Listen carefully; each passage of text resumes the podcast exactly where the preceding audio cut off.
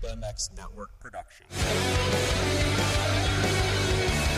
This is the Fly Moto 60 Show on PulpMX.com. taking your calls and looking ahead to the races. With your host, Steve Matthes.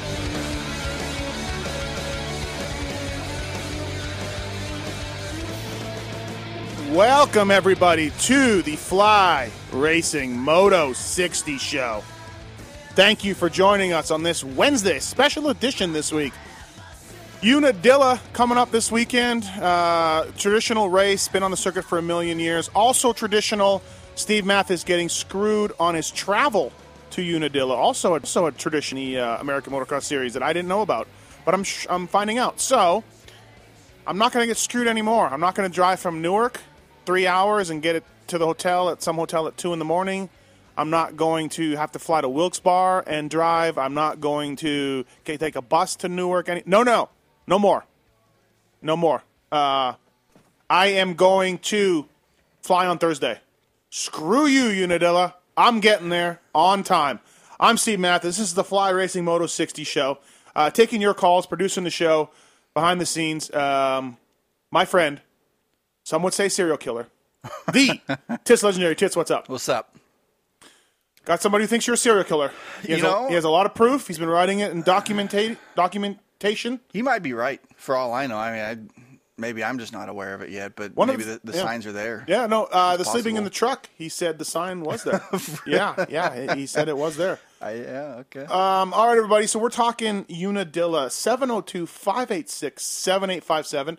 Phone lines are open now. All right, we just opened them.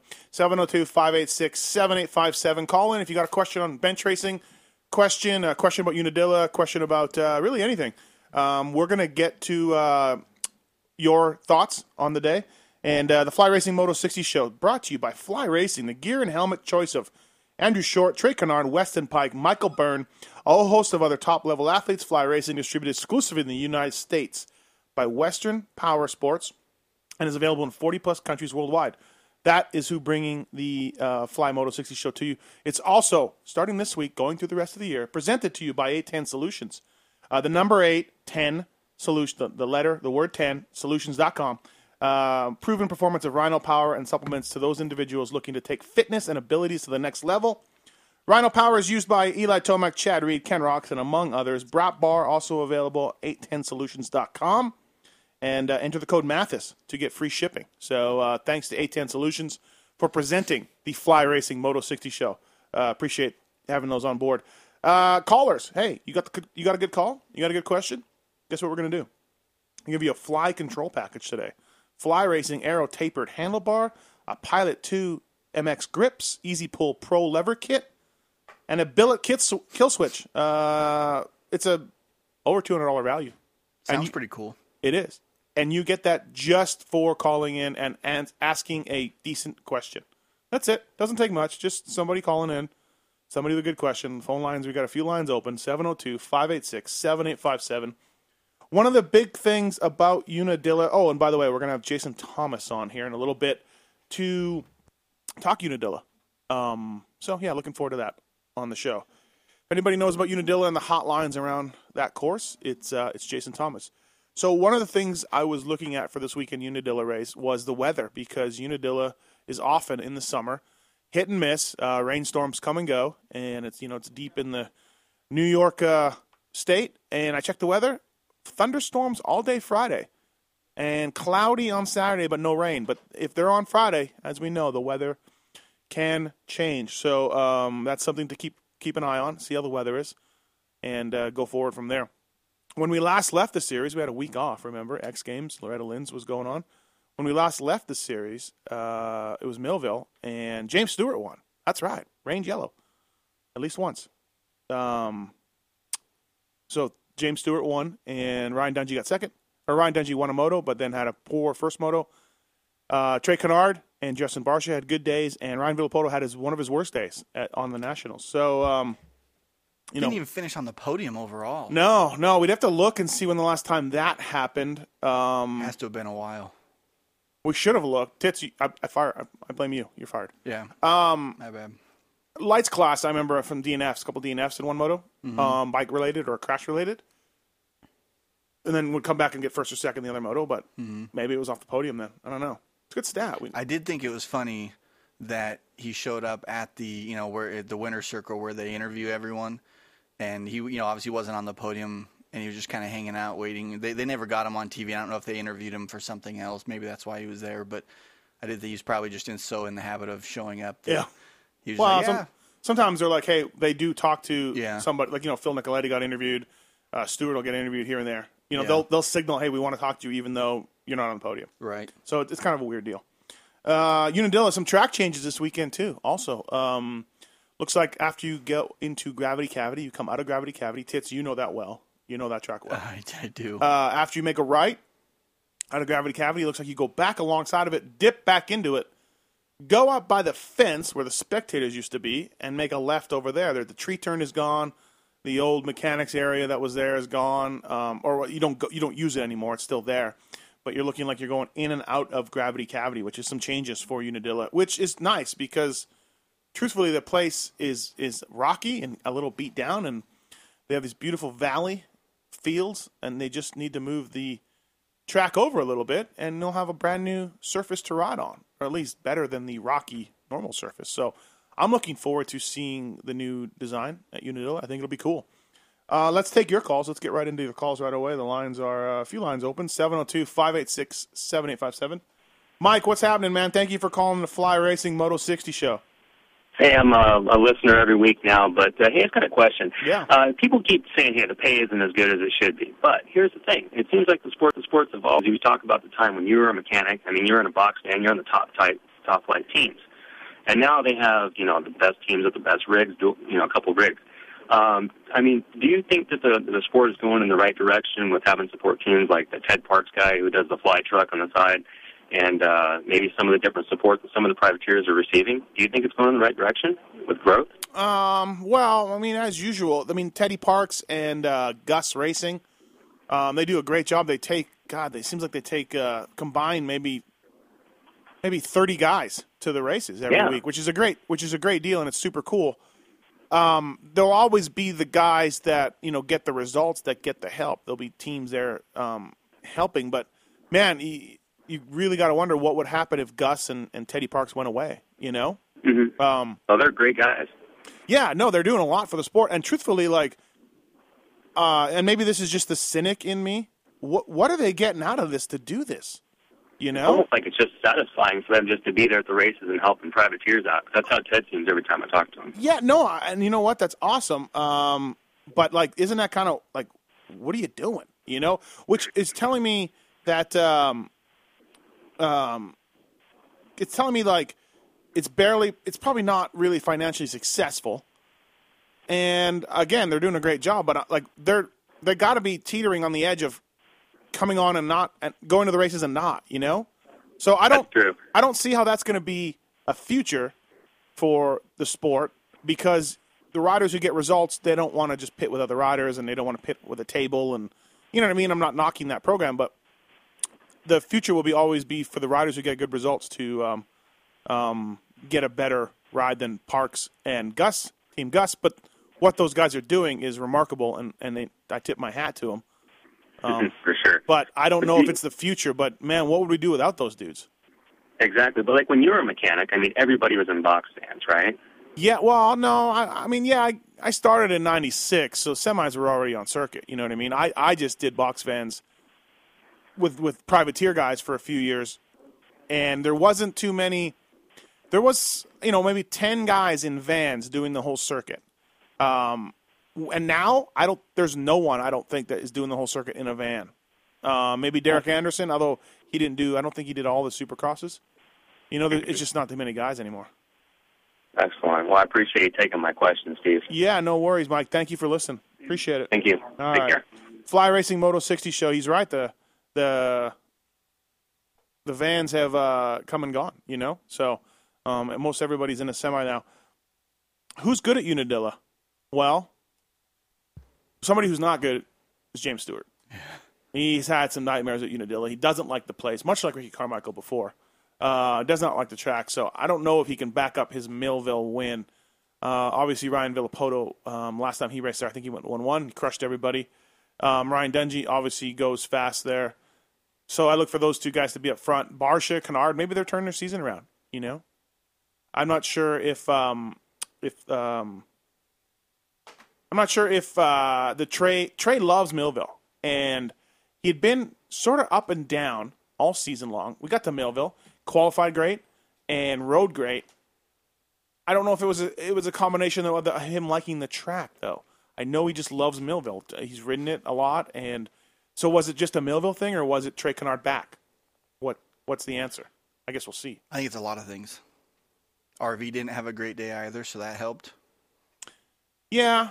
Well, you, I mean He the was way riding well in general, but as far Okay. as getting almost getting the overall, Well, you definitely have to think about like uh, in his second moto, Dungey won, and he he didn't win by the biggest of margins, but he had a nice, comfy margin.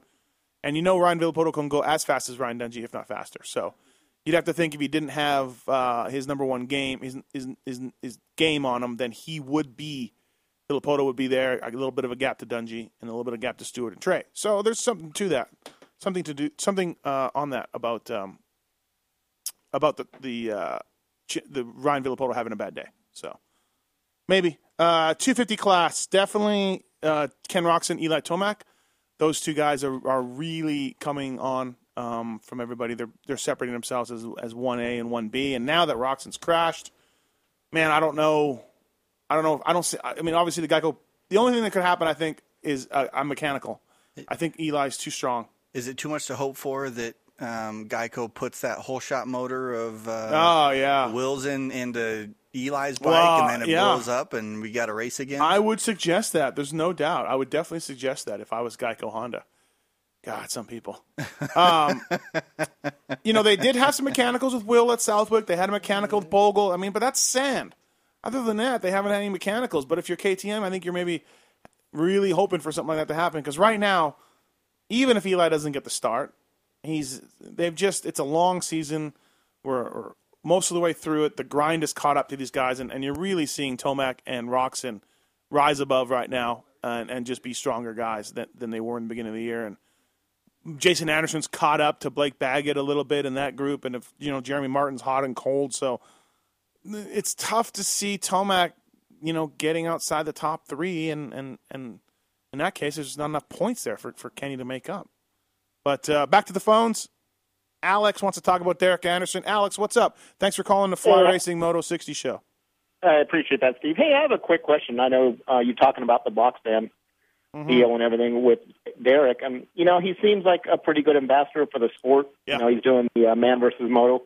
What are your thoughts for him for next year? I mean, as far as you know, he's he's getting in the top twenties every so often, Yeah. but you know, I mean, he's a good spokesperson for would be a good spokesperson for a team. Uh, what do you think? Maybe next year and years to come here for better results, Well, if he were to get on a He, se- he seems like a good dude. Um, seems like a good guy. And I met his dad at the last race, and he was a really nice guy. But I mean, he's not having as good of a year as he did last year or the year before. He he can't ride Supercross that well. You know, he rode the lights class, and he was okay in it, but he wasn't anything great. Um, but you know, yeah, he does have charisma. He does have that video. He's very popular. He's a great guy. But man, when Weston Peick's having trouble getting a ride, and, and guys like that, like you know, no offense to Derek, but Weston's got him covered on on a Yeah. dirt bike track. So like, what's you know what's Derek going to do? The best thing he can do is what he's doing, which is find some great sponsors, which he's got Motorsport, and Yeah, uh, yeah, he's got Tucker Rocky on his side, and- or no, he wears one one one industries. He's got one. No, In, he's MSR now. Oh, yeah, that's it. Okay, okay Yeah, so I was right. Right. MSR. Yeah, so he's got Tucker Rocky MSR on his side, and the best thing to do is like say, hey, much like Nick Wey, and let's face it, Nick's a good buddy of mine. He makes good money, be not always on his results at this point. He's just a good ambassador, a good guy, and he has a name, and that's what Derek Anderson should focus on and and try to stick with the sponsors that get him to where he's got now and build his program, build Derek Anderson Racing up. Because truthfully, I don't see a team picking him up just because of the lack of Supercross results. Oh yeah, I, I hear You. Yeah. Right on, guys. I appreciate the time. Oh yeah, no problem. Thanks, Alex. Appreciate it. Take it easy, bud. All right, uh, Morgan. Morgan, what's happening, man? Not much. How are you guys doing? Good. Hey, thanks for listening. Yeah, um, got a question. Now that uh, Loretta is over, Uh, who should we be expecting to make kind of their pro debuts, and is anybody in that group going to be able to mix it up at front at all, or what do you think? Well, as we as we've seen in the past, whoever makes their pro debuts on, on the big teams at Loretta from Loretta is, is is somebody that can you know definitely run up front. Uh, although you know front being four, five, six, seven, which to me is up front. You know, I don't know if there's anybody Yeah. on a podium, but I do have that question to talk to Jason Thomas about um, coming up too. But Matt Bisceglia, uh, he won the Horizon Award, won two classes at Loretta's. He's he's going to ride for Geico Honda, so he's already locked in, and he's going to have a Geico ride for the rest of this year and next year, and probably more than that. And Shane McElrath, um, who almost turned pro at Hangtown this year, he a little off Bisceglia's pace. Bisceglia, Bisceglia, I, I don't know if there's a G in there. I always say there's a G in there. I screwed up. Um, Shane McElrath will be on the Troy Lee Designs team, so he will make his pro debut in the 250 class. So that's a couple of names to watch. How'd those guys do in the mud, like in the middle of the week there? I mean, Well, know, yeah. exactly. Um, no, they they all did great. There was uh, two motos, two out of your three motos from for for most classes at Loretta's, from what I understand, two out of your three motos were pretty muddy. There was one dry one, um, and one perfect, you know, one perfect one, one dry one. And from what I understand, yeah, those guys handled everything, no problem, wet or dry. They were pretty good. So, um, interesting. There's a podcast on Racer X today that Jason Weigandt was there all week announcing, and you know he loves Loretta's and he loves amateurs. And we did a podcast on Racer X that came out today that we talk about all these about these kids, and I get his opinion on what he saw at the ranch and what he thought. So, Yeah. Well, uh, but I mean, you you, got about you got you got to figure you about will be a f- Bisceglia will be a five to ten place guy. You know, Yeah. so well, you're talking about uh, forecast for rain the next day or so. Will that be a factor come Saturday, or are they going to pretty well like seal off the track and no, yeah, yeah. let Track, that kind of run off? And track will be sealed up. If there's one track that can handle a lot of rain, it's Unadilla. So if it just rains on Friday, it'll be sloppy on Saturday morning, but it'll turn out to be mint.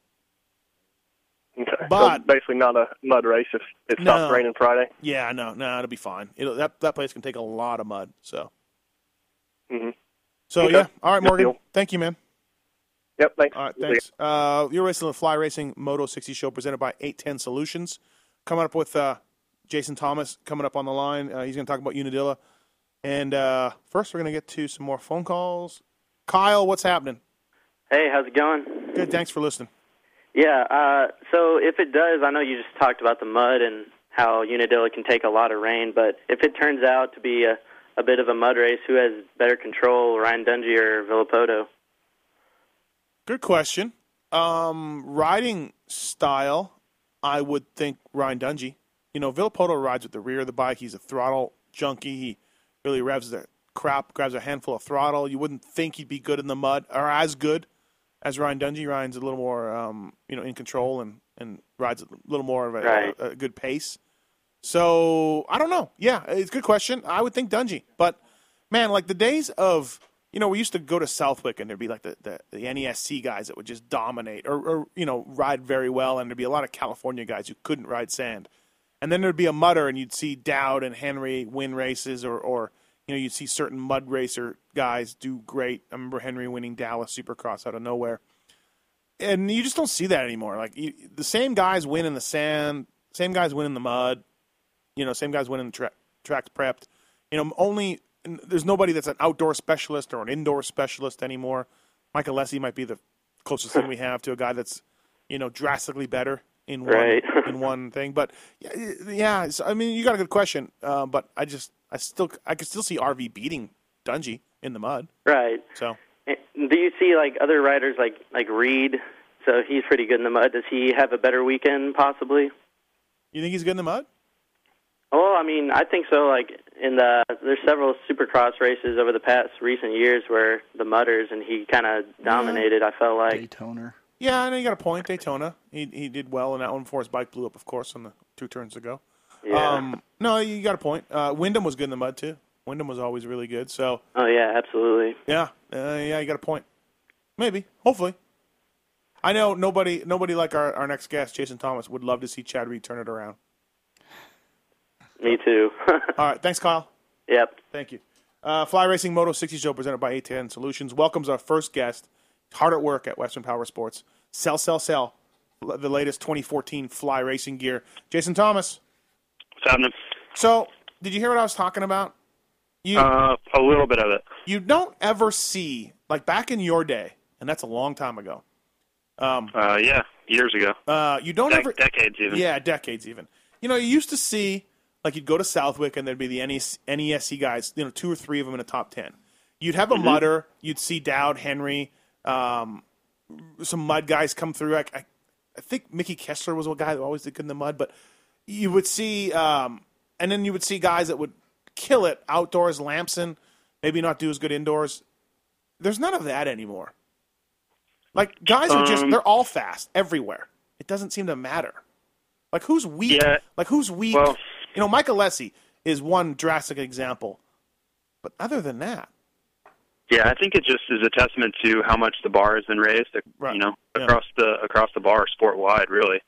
Um, there's so many good guys, and it's so deep now. No matter what Villeman thinks, that you really can't have any weaknesses. You can't be just terrible in indoors or outdoors because you won't get a ride. You just, you know, there, there's not enough room there uh, to have a huge weakness. So um, as the there's you know a lot more rides than there was back in the days of when the the Southwick locals would come out and and run top five or whatever. Yeah. There's just so many rides now, and so much so many guys can do the whole series that um, you just I think it's kind of weeded that out, unfortunately.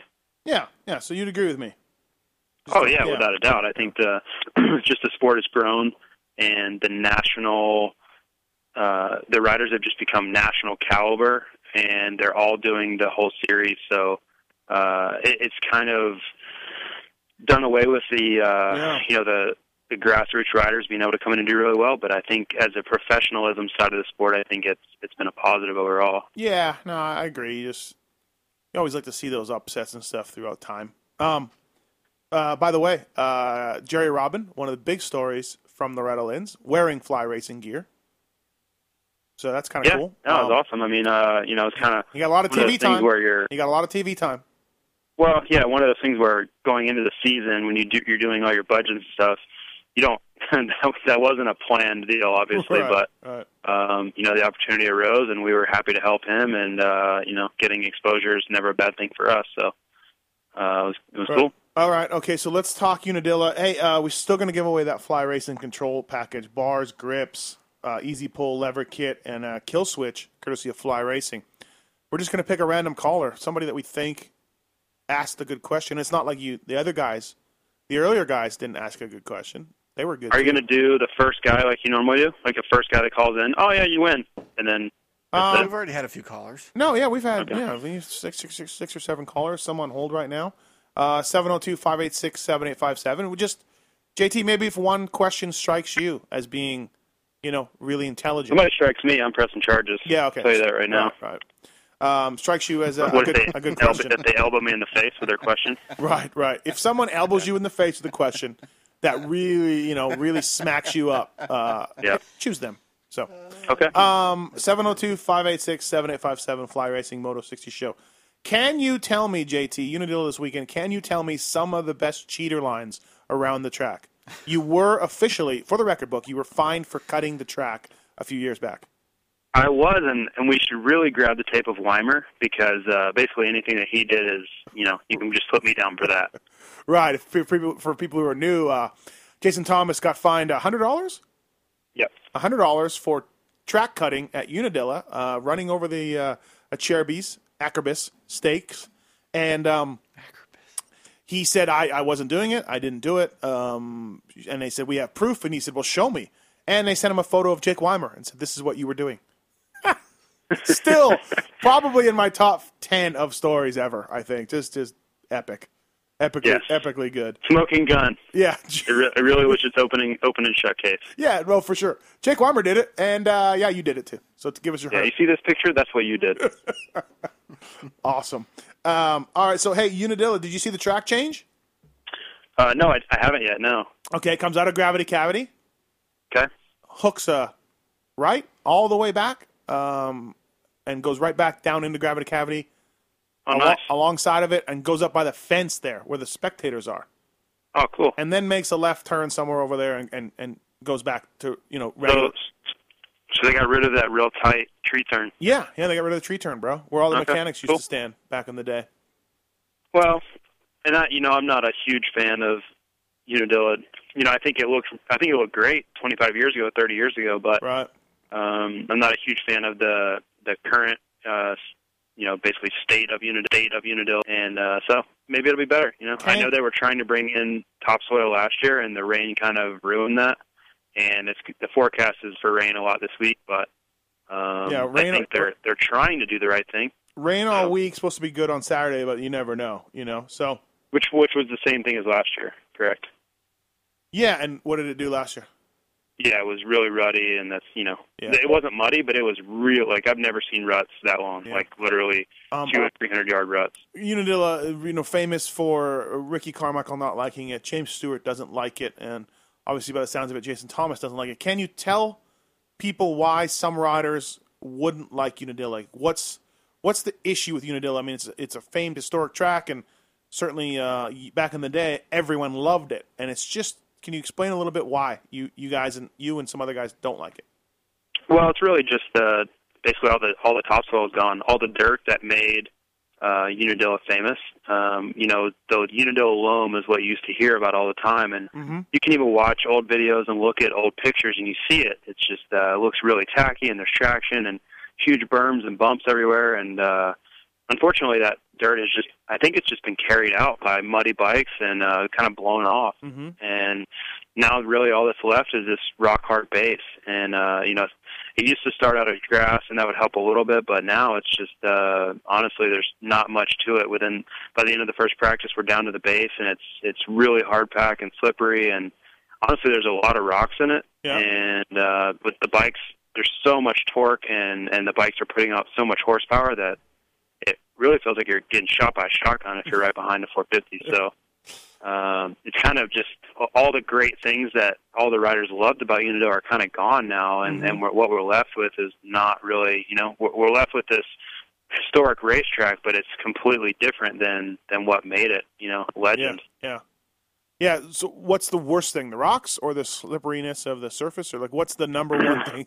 If, if, if you could wave a magic wand and change something in Unadilla, what what would you do? Yeah, if I was going to only change one, I would take the rocks away because that's actually kind of a safety hazard. I mean, Right. I've I've seen guys get their head, you know, eyes split open, and Yeah. you know, basically have to go to the hospital because of rocks there. So Yep. uh, the traction thing is not great, um, Mm-hmm. but that's you know that's part of racing, and you see guys that are better at it than others. Uh, but the rocks, man, that the bikes have so much power now, and they're putting so much. Uh, basically, their their tires are Yeah. you know putting so much power to the ground that it man you can really injure someone just uh, you know catching a rock the wrong way. So.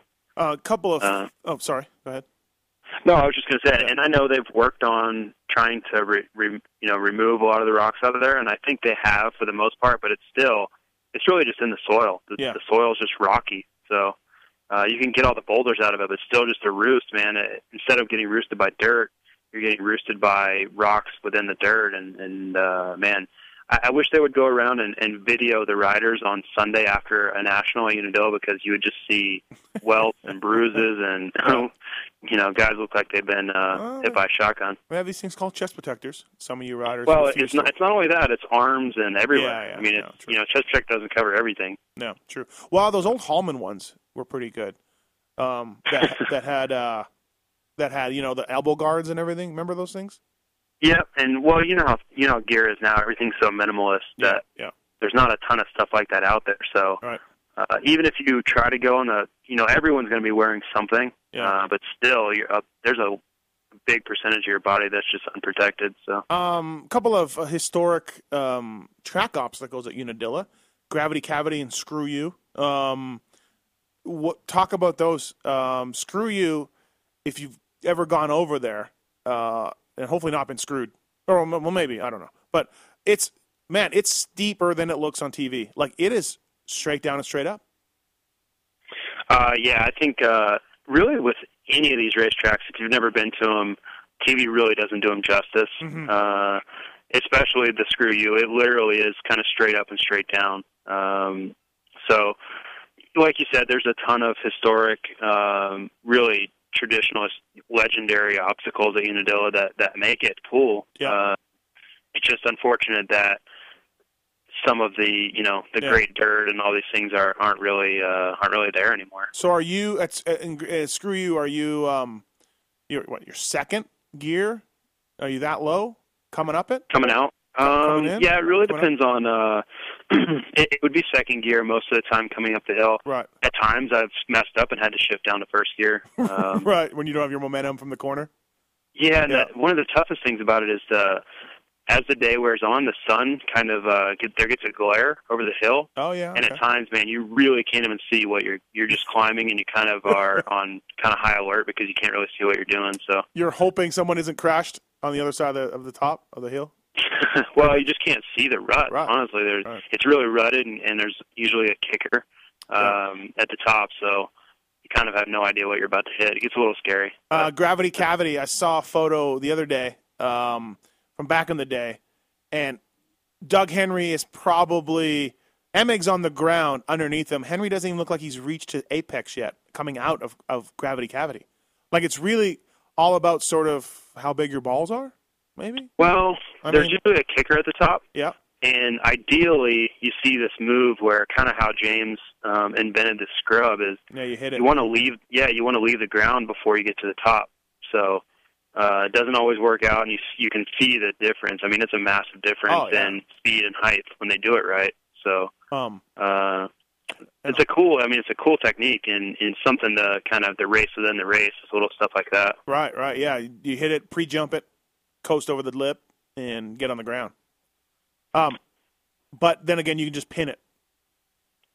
Well, yeah, and, and it's always sketchy there because guys are doing different things. Like I said, you can't Mhm. always see where you're going. Um, that was that was the the place where Doug Henry landed on Tortelli uh, oh, years that's ago. right. That's right. Kind of yeah. ruined ruined Tortelli's uh, title chances. Yeah. Uh, just because that, I mean, it's just uh, it's a tough section, and guys are, you know, always trying to make passes where they can, and that's a great place to do it. And unfortunately, incidents kind of seem to happen in areas like that. So you're telling me Henry just grabbed too much throttle and Lant took someone out? Huh. Okay. Well, I, I right. think uh, many of us know your feelings on Doug Henry. Um, he's a good guy. He's a nice guy. well, I don't think there's any arguing that. Yeah, but I think you you felt that he took chances many times that weren't I, I felt I felt like he yes, I felt like he's was very spastic on the racetrack. Yes. Um anyways, okay. Uh moving on. Um so now moving on to the races. Um man, eh, who's who's obviously Dungey, Villopoto, Tomac, Roczen, but who else is good at Unadilla? Like I'm thinking Musquin was I seem to you know, he's done some Euro well, tracks, that was he's done his- well. that was his only overall win. Yeah, uh, yeah. for this year. So Uh-huh. obviously, you'd want to think he's he's going to have a good weekend, especially if it you know it's building like the the the track will be similar to last year. It's kind of lining up for that. Um, do you think he'd be good? I'm kind of looking to see how Burner does there. Uh, he's he loves that place.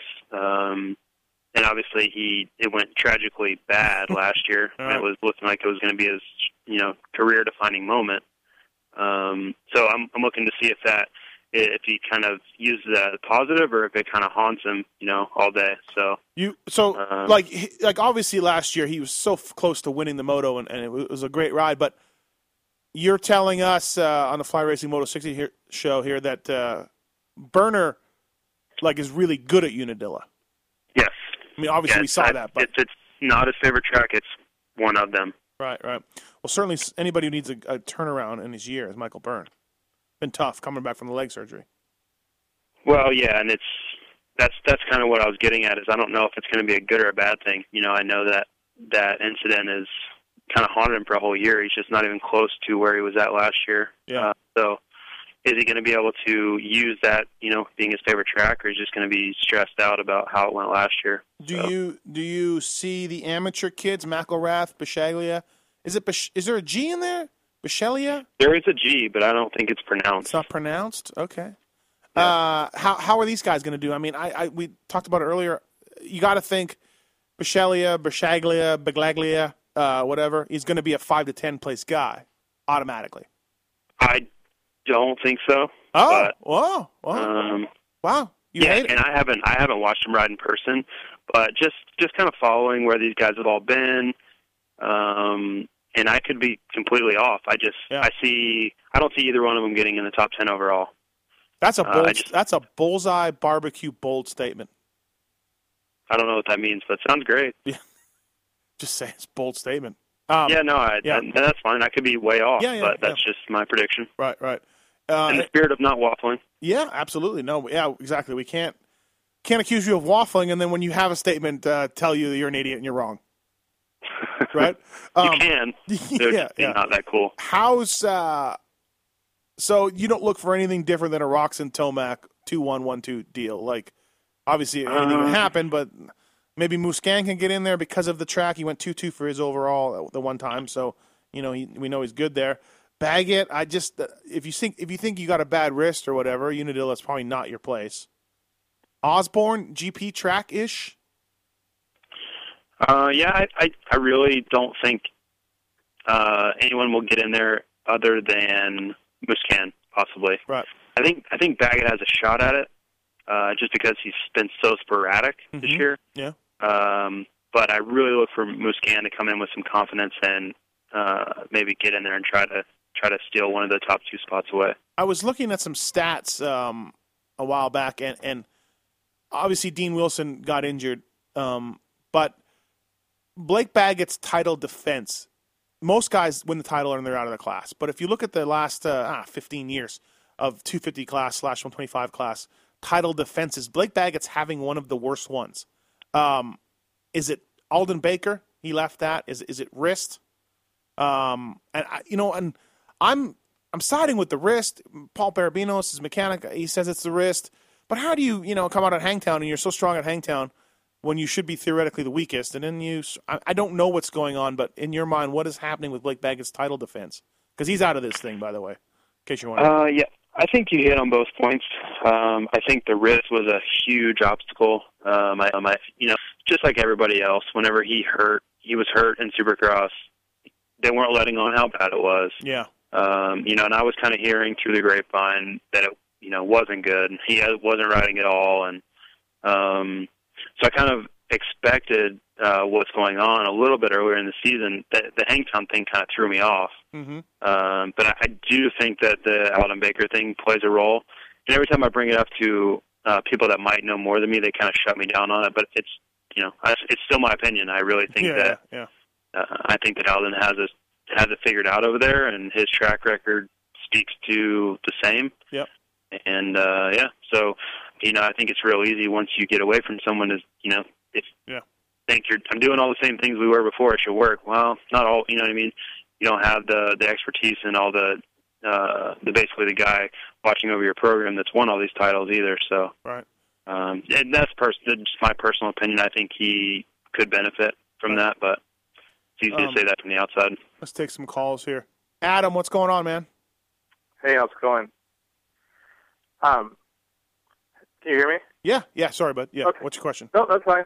I had a question. Um, you, know, you talked a lot about the, the depth that they that they dug at Millville and and uh, how that affected the racetrack. And I was there, and it was just you know incredible racing. And and what can they can they do something with the depth that they dig it? Maybe a, a Unadilla to try to make it a little bit better course, or how how much can really Uh, just the the track prep do to make that thing better? Maybe. I've always thought, Adam, like, why don't you just just do a revamp, throw some sod down, uh, and just m- reroute that track ten feet over, twenty feet over each way, and clear some trees and make a new Unadilla track. You know, um, you, you keep screw you, Yeah, you keep gravity cavity and all that, but why don't you just do that? I don't know. I don't know. I don't think you can dig any deeper, JT. I mean, I don't think that'll work. No, I think they're at the base. You know, once you get down to the rock hard, that you're done. You know, that's all there is to it. You're down into the bedrock. Right, but you know, the topsoil should be there. Like you said, if they just move it a little bit, why why wouldn't they do that? If people complain about going there and getting Yeah. hit with rocks, I guess I don't see why, why don't they make that change? Yeah, JT. Why don't they? Just move the track over some. Is that what you're saying? Yeah. Uh, I, I don't, I don't know. I don't really have the answer to that, but I really, really think that they were onto something last year with the dirt. Uh, I hadn't seen that thick of dirt there in a long time. I just think the rain kind of ruined it. So, So they're trying. Uh, they're trying. yeah, really, Yeah. to me, before it was just recognizing the problem. They didn't seem to want to do anything about it. They thought it was fine and all Mhm. that stuff. Yep. Uh, so I really think that they're on the right track to making it better. It's just going to have to kind of be, you know, the weather's going to have to cooperate a little bit. I like Adam's question. Adam, you want to win the uh, fly control package? Tapered That would be handlebar, awesome. Pilot 2 grips, be an easy pull pro lever kit, and a billet kill switch. great, great. Thank you. Thanks to Fly Racing for that, and thanks for listening, Adam. Stay on hold. Uh, my producer will get back to you. All right, thanks. All right, see ya. Um, next up, Sean. Sean, what's up, man? Hey, Steve. What's up, Jason? What's up, man. Um, question. Two questions. Yeah. Has anybody provided you guys a Biker Sherlock Big Air Photoshop picture? No, no, but that would be interesting to see. You know, biker. It'd be great. Biker was a famed, famed big air athlete for years. That's Of, of course, everybody knows that. everybody knows that. Maybe a Biker Sherlock Gravity Cavity Yeah, uh, Photoshop that he good too. yeah. Anyway, um, Canard, how do you think he's going to do? Do you think he's going to back up his ride from Millville this weekend? A good question, Sean. That was one of my questions for JT. Is Canard was Canard's resurgence at Millville? JT was it track related, or is this now Trey Canard's spot? Um, I don't think it's too far off. I don't think he's going to tie for the overall or you know lose the overall by one point again. No, I Right. don't. Uh, but I mean, he's he's a he's a top five guy all day. Yeah, Um, but I do think that Millville is a very strong track for him, and that was, uh, you know, maybe gave him that extra little bump that got him to the front. So uh, we'll see. You know, as a obviously as a fly rider, I want to see him up there. Um, but you know, when I really have to come down to it and, and really analyze it, I think that he'll be probably in that three to four range again, uh, but maybe not the one to two. there you go, Sean. All right, sounds good, guys. Thanks, Thanks. man. Thank you. Yeah, I'm interested to see if he can take this momentum going off week two. You know, is there such a thing as momentum though? You know, like uh, every race is separate. Every race is a different deal. So I'm sure yeah, and, and especially the the Millville was such a an odd weekend with Dungey and Villopoto. I mean, just like everything that could go wrong did for both of them. yeah, yeah. So I just really think, you know, all things being considered, that was kind of the exception, not the rule. So I think we'll go back to what we've been seeing all year. Right. All right. Hey, Jason Thomas, thank you for coming on the Fly Racing Moto 60 show. Uh, David Vuillemin coming up next. Uh, we'll argue about the deep field with him, um, talking about Unadilla. So um, thanks very much. I appreciate it. And uh, yeah, we will see you this weekend. All right, see you guys. See you. All right, everybody. That's Jason Thomas, um, the great Jason Thomas. Let's not forget about the awesome track cutting that you know he did back then. Um, hey, thanks for listening to the Fly Racing Moto 60 show. Fly Racing, uh, it's exciting new gear time of that of the year. Um, that's right, 2014. It's out. Fly Racing's released its 2014 line of gear. Uh, once again, they continue to elevate racewear technology, fit, and finish with revolutionary designs. Exclusive technology such as its 2D buckle system, zipper lock system, and the introduction of magnetic technology represent a new level of innovation in performance racewear. Fly Racing 2014 available now in dealers. Uh, 810 Solutions presented by this show is presented by 810 Solutions, your one-stop source for the finest athlete performance products. They offer Rhino Power. Some of the guys that use Rhino Power, Eli Tomac, Chad Reed, Ken Roczen, as well as Brat Bars. Uh, 810 Solutions, the number eight. 10 Solutions, one stop source for everything you need to, to, to keep your body running as good as your bike. Uh, thanks, everybody, for listening to the Fly Racing Moto 60 show. Uh, coming up next, um, a guy that uh, not even sure how he's done at Unadilla, but we'll have to ask him. Uh, multi-time AMA Supercross winner, national winner, David LeCobra Vuillemin. Hey, what's up, DV? Hey, how you doing? How have you done at Unadilla in the past? What's been your results there? I, I cannot remember any great races from you, but I cannot remember any bad races Uh, either. Um, I always did okay. Like, I, I don't think I have a podium over there. Yeah. So which Uh, means I, yeah. I don't think so, but I did, always did okay. I always liked the track, and Yeah. it's like at the end of my career, I always did uh, actually better there than at the beginning. Oh, okay. So so you like the track. Um, what is it about it? What's difficult about the track? Um, it's tough because it's um, you know, in the past now they changed it a lot, but Mm-hmm. um, the, the track is always turning.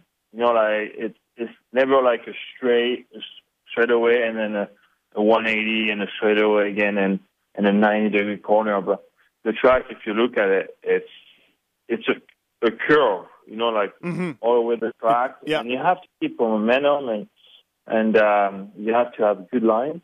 And if you start like trying to to stop and go and make small turns like in a big turn, Mhm. okay, then you're going to lose a lot of time. And like mo- momentum there is is for sure. So, wh- how come your fellow Frenchman, Marvin Musquin, why is he so good there? Technical, just throttle control. Yeah, it's control because it, it, you know it's getting slicker every year. Mm-hmm. and um, I guess it's, it's actually you know the last couple of years well, well, I didn't race there, but um, watch you on TV, and I was there in 2011. Um, it seems like that they did a good job with the with the track. They, they bring dirt and uh, they do like jumps. And last year, if I remember, it seems like the track was pretty pretty loamy compared to the year before. Yeah, they, dr- they they dropped some topsoil on it, according to Jason Thomas, and it, some of the rain ruined that, but uh, it was on there. So, um, yeah. But uh, yeah, Marvin is good because um, um, he is smooth and have uh, thorough control. If you're really aggressive on that track when it's slick, and uh, um, you- you kind of have to to have lines like road racing kind of Yeah, yeah. over there Yep. compared to something, and and it's really difficult because if you have bad lines in over there, contra- it's not really there's no ruts everywhere. You know, it's kind of like pretty flat, and you can go wherever you want. And and but if you mess up like one turn, um, if you get off like get out of the turn too wide per se, and then Yep. the next turn is screwed because you're in, in too tight, and then that's going to mess you up for like you know three four turns. So you have to anticipate anticipate uh, the riding and your lines just to think ahead of what's coming next. Yeah. You know, if, Right. if you think about turn by turn, you're not going anywhere. yeah, the yeah. Right, right. Good point. Um, okay, so last time we raced, uh, we had a week off. We saw Trey Canard come within one point of the win from James Stewart. Stewart won his first race. Canard was great. Barcia led both motos. Um, do we? But do we have any reason to think that either any of those three guys will have anything for the Ryans this weekend? Um, yeah, it's tough, you know, because those two guys, um, they kind of had they had a, so many problems, you know, last race, both of them. Yep. That's, that's kind of why the other guys shine more, you know. Uh, so there's a problem with the chain, and then there's a problem, like obviously Villopoto crashed and and started really bad and whatever. Yep. So it, it it's gonna get seriously. It's gonna get uh, for the other guys. Um, the Ryans have to mess up sometime. You know, like a bike problem or a crash because they're so much better and so not so much better like they're better rider, but they they're better prepared. I think you know that the the whole package is is better. They go obviously they the fastest, you know, Yeah, yeah. on on the, on the 35 minute model, and they're more fit than anybody, anybody else. Yeah. Um, I think their bikes are, you know, obviously good, and from what I've, I've seen, maybe the two best bikes out there. But you know, I think Ryan's setup is better. Uh, Vito Polo setup is better. I think Dungey is kind of struggling with his uh, suspension still. I think I'm I'm not in, I'm not at the track, but Yeah, when yeah. I see on TV, I see Yep. his bike is not quite there yet. And you know they've said on TV, and and he said on TV that they changed like setup, you know, Mm-hmm. um, a lot, like between models and stuff, which is not really good. It's better to. One of my last year, like at MDK in 2007, um, I was doing all right. You know, like doing top five, top sixes in models outdoors. Yep. And um, you know what? After Hangtown, we got a setup with Rob at RG3. I was working with him, and he's working with Benji now. I Right. teach him. Um, and I tested a few times with him before the first race, and then I never touched the suspension setup all the way until the end. And until I got hurt in Millville, and uh, tell you to crash at the start or Yeah, whatever. Four, 40 guys So- actually ran over you. All 40. Yeah. Yeah. 40, 40 plus uh, maybe the mule from John Ayers. You know, Well, does- 30, 39 guys because you were in the race. So 39 guys and John Ayers' mule ran over you. Right. Yeah. Yeah. Pretty much that was, yeah. so, yeah, and I did, I did not change the setup. One, I raced every race with the same setup. We changed, we checked the tag and changing got service, but Yeah. never changed it. And it's good because you know, um, you know, you can always get better. But sometimes you get lost and you don't know what you should do. Eh, Should I run the setup from Hangtown or from Mount Morris or Right. from Freestone? And you don't really know which one the best. And maybe one day you have a good race and maybe the suspension was not great, but you had a good race and then it's like, and it feels like that's what's happening with, with uh, Benji. Um, I know, his bike sometimes feels so off. So let's say, uh, Washougal first moto, Yeah. um, he, he won. He won, I think. Uh, the bike looked horrible. Like he was insane. Like so, um, Yeah, he changed. Yeah, from, from what I hear, he changes a lot of things during the day, in the course of a day. He's- yeah, He tries a lot of things. And you want to try other things at the practice track in testing. Yeah. I think when you get to the track, your mind should be 100% about riding, strategy, lines, all this. Bike, setup, you know, if you start like monkeying and changing the shock in between motos, Mhm. like I would like, um, I wouldn't like that. Like, what Yeah. if the guy messes up and you know Yeah. put the put the the rebound stack in, in, in instead of the compression stack, you know, of shims. and you go in the in the first downhill and you go like over the bounce, you know, like it's kind of Yeah, like right.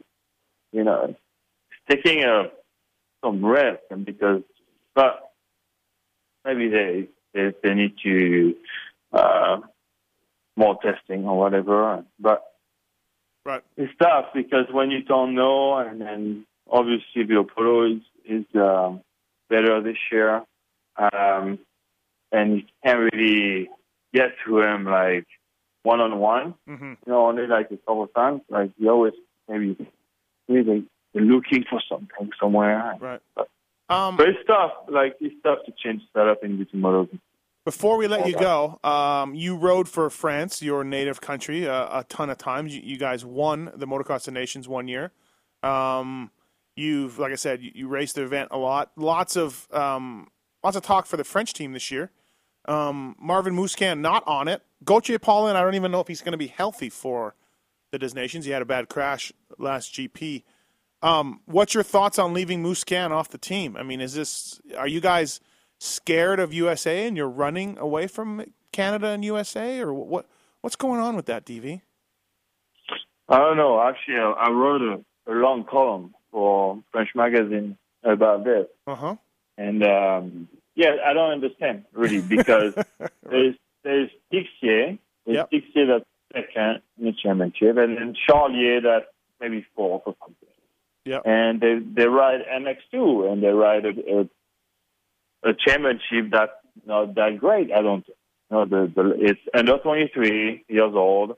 Um, they all ride good, but it's not the best riders there. Like Mhm. of riders that were supposed to be there move up, like Searle, let's say. Right. Yeah, sir. Um, a lot of dudes. Yeah. Yeah, they should be in there. You know, like you know, super key riders, and um, and they co- they compare this to Marvin. You know, like Right. Right. Right. I, I don't I don't believe it's true. I think um, I would say you know you know Euros. You know we are Euros. You know we kind of like really like one way. We like our way better, and, and it's kind of like we've been like this for years. Yeah. I, I understand that the Euro says, "Oh, Herlings is the best rider in the world," and I respect the guys that say that. Yeah. I don't. I don't think he is, but yeah. What if he is? Okay, uh, I respect it. Do you really think like he's like ten times better than Tomac or Roczen? Right. Right. It, it's maybe like around the same level. Yeah. Right. Yeah. Yeah. So, um, and you have a Baggett here that's that rides with him when he's good and he starts good and he's Yeah. healthy and everything. Uh, this year he had some good rides, and Marvin had good rides. He beat Roczen at touch and at um, Marmaret, which looks like touch and tell a lot. Yep.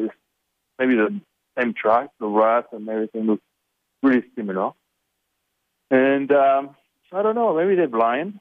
And um, I don't know. Maybe they're blind. no, seriously, because the guy, the guy used to come every year for one one race and just to supervise and kind of like Yeah. see the French riders in the U.S. in the U.S. environment. Yeah. To see, you know, and um, he didn't come this year, so I think his mind was set for a long time. And Marvin, you know, have a great more Nation since Colorado. His bike, you know, like Yeah, he's, the, had, he's had some issues. Yeah. the red light gate. Remember that red light? Remember, you don't remember that? Or, No. What was what was that about? uh, in Colorado at Lakewood at Oh. the Nation. And he says his bike was the, the light was on, you know, like and when the light is on, the bike has a problem, kind of like on the CRF That's- you know, yeah. like the light's on, it's not good. Right. Right. Right. And uh, and then he did not do very good in France the year after that. And last year in Le Mans, he was He was not crashed. that good Yep, right. either. Yep. So like three years in a row, he he hasn't really performed in this nation. So I, I think they were over him a little bit. Yep. But still, if you're over him, there's nobody better. Yeah, he's still Uh, got it. Yeah, I mean, he's still clearly better in my mind, anyways. So Yeah, if, if you if you if you're Polo Denji uh, or or what's it? Uh, uh, Tomac. I don't know. Yeah. Stewart Right, or right. Tomac. You can get somebody that's good. You can take Canard or Boscher, but yeah, we don't we don't have that many choices in France. yeah. So the guy the guy is telling me that Tixier is better than Musquin on the 250, and he's telling me that Charlier is better than Musquin on the 350 or 450. Yeah, yeah, yeah. So he's yeah. He, I'm, I'm looking at the, I'm the guy. I'm like, are you serious? Are you are you serious? Uh, well, glad to know that Uh, Canada's not the only screwed up country when it comes to motocross to nations. Uh, France is not it's not that Uh, that either. I'm telling you.